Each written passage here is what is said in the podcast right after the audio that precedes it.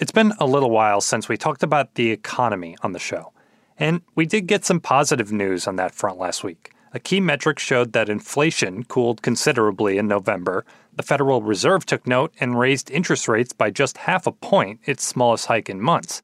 And you may soon feel some of that relief in your daily life. But for weeks, a financial crisis has been brewing that you may not have been paying much attention to. Sam Bankman Fried, once hailed as the king of cryptocurrency, was arrested and indicted on multiple fraud charges last week following the collapse of his crypto exchange FTX. My guest this week is Allison Morrow. She's a senior editor with CNN Business. She's going to help me break down how we got here and why you should care whether you invest in crypto or not. From CNN, this is One Thing. I'm David Rind.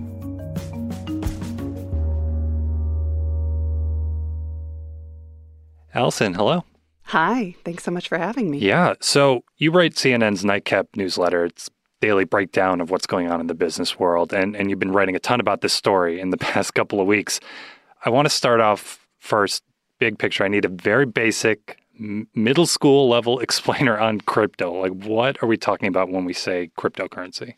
That's a very reasonable question, and it's a very complicated answer, but I'll do my best.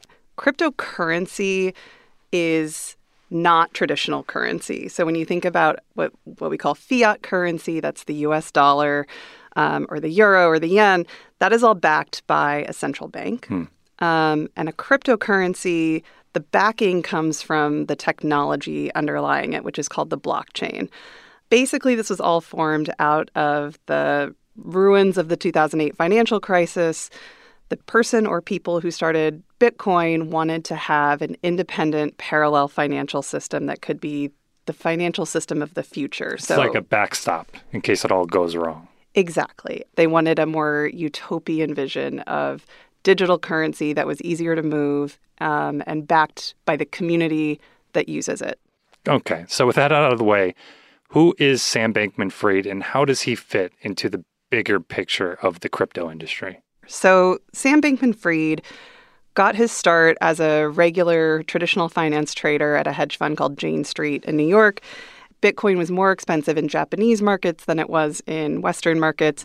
He was able to buy Bitcoin cheaper and then sell it at a profit. That's called arbitrage.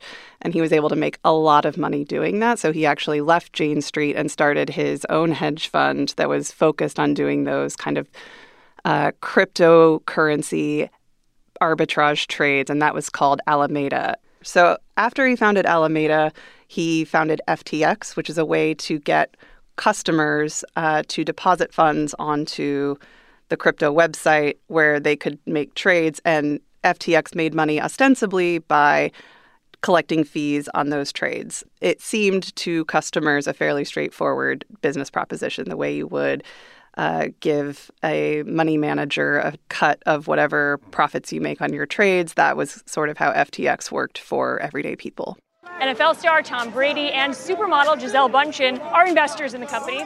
You just need FTX. The Miami Heat play in the FTX arena, and you might remember. FTX was a massive hit. You know, it was only 2019 when it started, and it took off right away. In less than five years, Sam Bankman Fried went from buying his first Bitcoin to becoming a crypto billionaire many, many times over, and he's just 30 years old. Prior to FTX's collapse, Sam Bankman Fried was the 30 year old public face of crypto. He was gaining a lot of mainstream attention and testifying before Congress and advocating for greater regulation. We don't know what yet. We don't understand what's going on, but every single client of ours is asking us, why don't you offer crypto? I'm going to go to your competitor. He would do media blitzes. He was charming and quirky, and he was known to be kind of an oddball. Like he's just a regular guy that was able to create this place where people can do their crypto stuff. Yeah, and I think it's a familiar narrative we've seen out of Silicon Valley. Sure. You know, I think a lot about Elizabeth Holmes and Theranos. Media and investors like this narrative of like a genius who's kind of doing something different and being bold and trying something new. So that was how he got a lot of people on board, and that expanded to include Tom Brady, Gisele Bundchen, Steph Curry, the Warriors. Right, I saw a Super Bowl commercial. Yeah, yeah. They got on the Super Bowl and basically told the world this is an easy, user friendly way to get started in investing in crypto, which everyone knows is this buzzy thing, but a lot of people don't understand it. And I think they really played on FOMO there. Like people saw their friends, you know, making a ton of money on Bitcoin and wanted to get a piece of it. Hmm. So th- that sounds like a, a pretty upward rise for him and this company. So, how did it all start to fall apart? So, what people didn't know was how those funds were being handled on the back end. And there's no way they could have known. But just four weeks ago or six weeks ago, depending on when you start counting, um, there was an article that raised questions about the unusually close nature between Alameda and FTX. Now, on paper, those were two separate companies. They should have had very different balance sheets and very different operations. Their connective tissue was only that Sam Bankman Fried founded both of them. But this article um, from a crypto focused news site saw a balance sheet and noticed that Alameda was way, way disproportionately loaded up with FTX coins, which suggested that there was an unusually close relationship between the two companies. And that sort of ignited a panic and caused essentially a run on the bank. Yeah, I mean, this story is just so stunning. FTX was a powerhouse in the crypto industry. And then in just the span of days, it all blew up. It's just this incredible train wreck. And everyone. So everyone was trying to get their money out of FTX.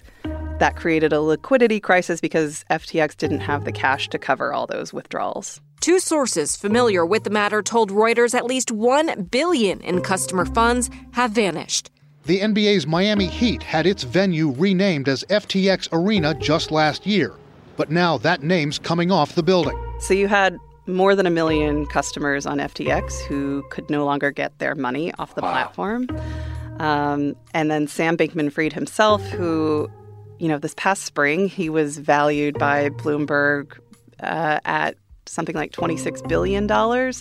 And all of that evaporated essentially overnight as the company became essentially worthless. It's remarkable how much money disappeared in no time. It's incredible. Billions. It doesn't even make sense.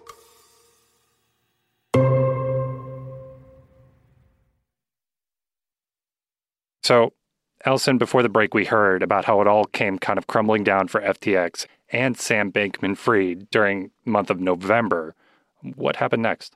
So he resigned as CEO the company was officially in the bankruptcy process, and a new CEO, a guy named John Ray, took over, and his job is basically to shepherd the company through bankruptcy. And the ultimate goal there is to try to find, you know, pull together whatever value there's left in the company and try to make customers whole if they can. And what we're finding out from John Ray, and this is the guy who made his name in the business by overseeing the liquidation of Enron, you know, oh, the biggest corporate failure he in knows American a thing or history. two about corporate mess. He knows a lot about corporate mess. This one is unusual, and it's unusual in the sense that literally, you know, there's no record keeping whatsoever. he called this one of the biggest messes he's ever seen. You know, he was on Capitol Hill testifying before Congress just four weeks after taking over FTX and said that the accounting software that the companies were using was QuickBooks, which is Quick. like budget software. Yeah, that's for what, a billion dollar operation. A multi billion dollar operation at its wow. peak. QuickBooks? QuickBooks. Uh, nothing against QuickBooks, very nice tool, just not for a multi billion dollar company. Also, that there was just no record keeping. You know, if employees had expenses or invoices that they needed to file, they would send them over Slack. um, and then those messages would auto delete, you know, right. after a, a bit of time. So um, it makes a very difficult job for John Ray, who's trying to track where all the money went and, and how they can get it back. Wow. So, how did Sam Bankman Fried respond to all this? Like, I, I imagine with all this pressure mounting that he'd want to kind of stay quiet and let the process play out, right? Yeah, I think anyone who's watched enough like court dramas on TV like I have knows that like when you're under investigation or you're facing potential criminal liabilities, you shut up. How concerned are you about criminal liability at this point? That's not what I'm focusing on. I've had a bad month. Um, this is not been. And he just did the absolute opposite of that. There was no person who was chiefly in charge of positional risk of customers on FTX. And that feels pretty embarrassing in retrospect. He has been talking to the media, he's been tweeting. He wrote a lengthy apology to former staffers, um, saying, I effed up. This was my fault. I was CEO. Did you know that these funds were being funneled to Alameda? What is your answer? I did not know that there is any improper uh, use of customer funds. But at the same time, he's also defending himself against fraud. He says he never knowingly commingled funds between FTX and Alameda. And that's really the crux of all of this.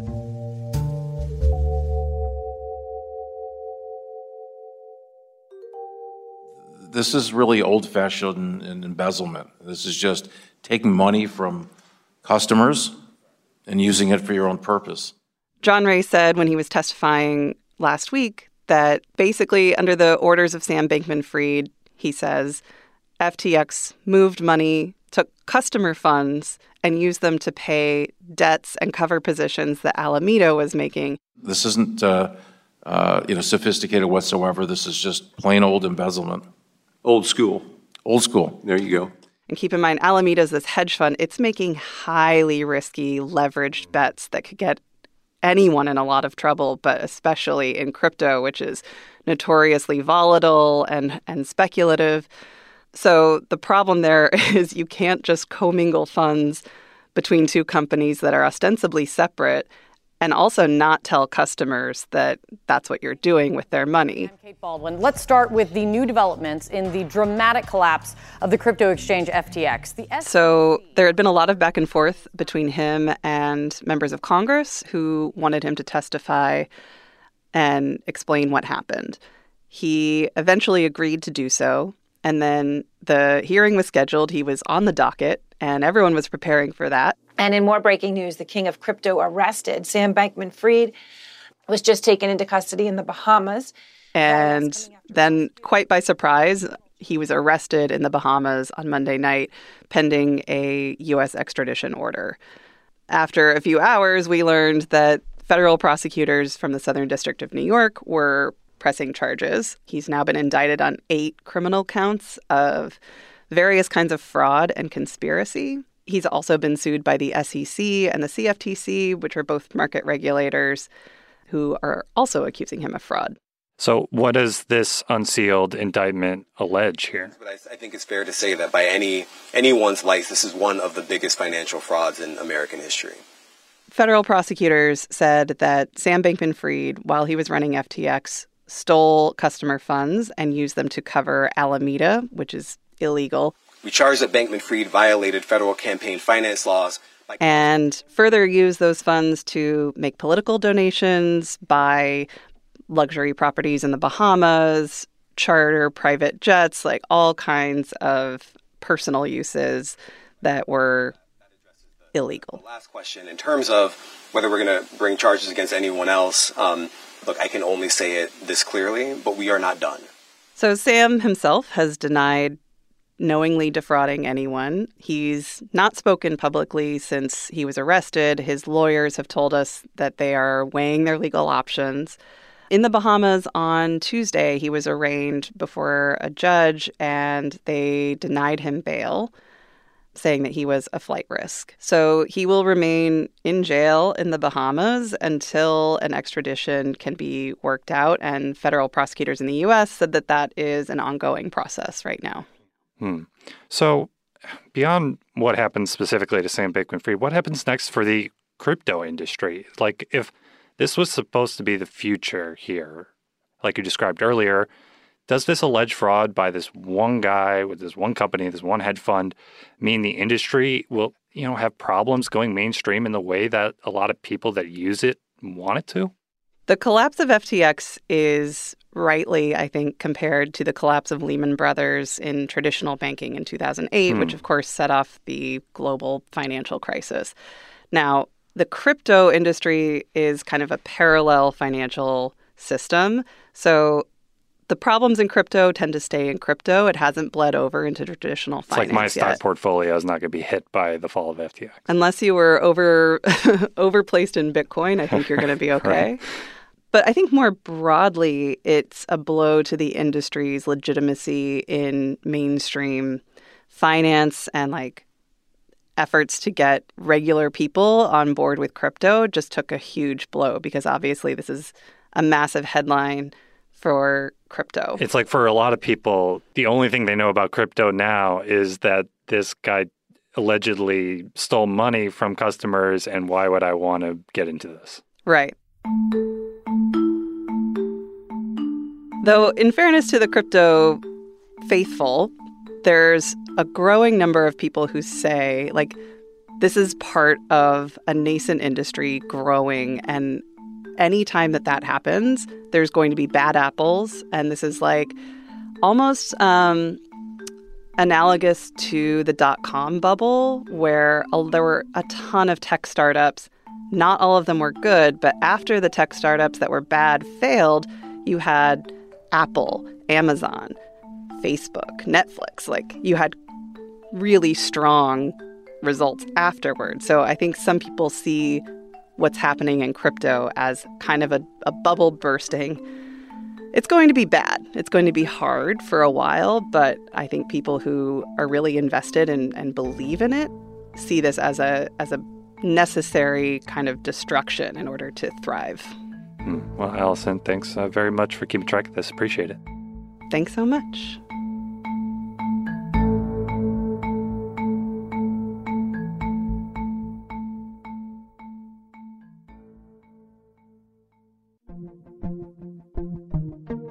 One Thing is a production of CNN Audio. This episode was produced by Paolo Ortiz and me, David Rind.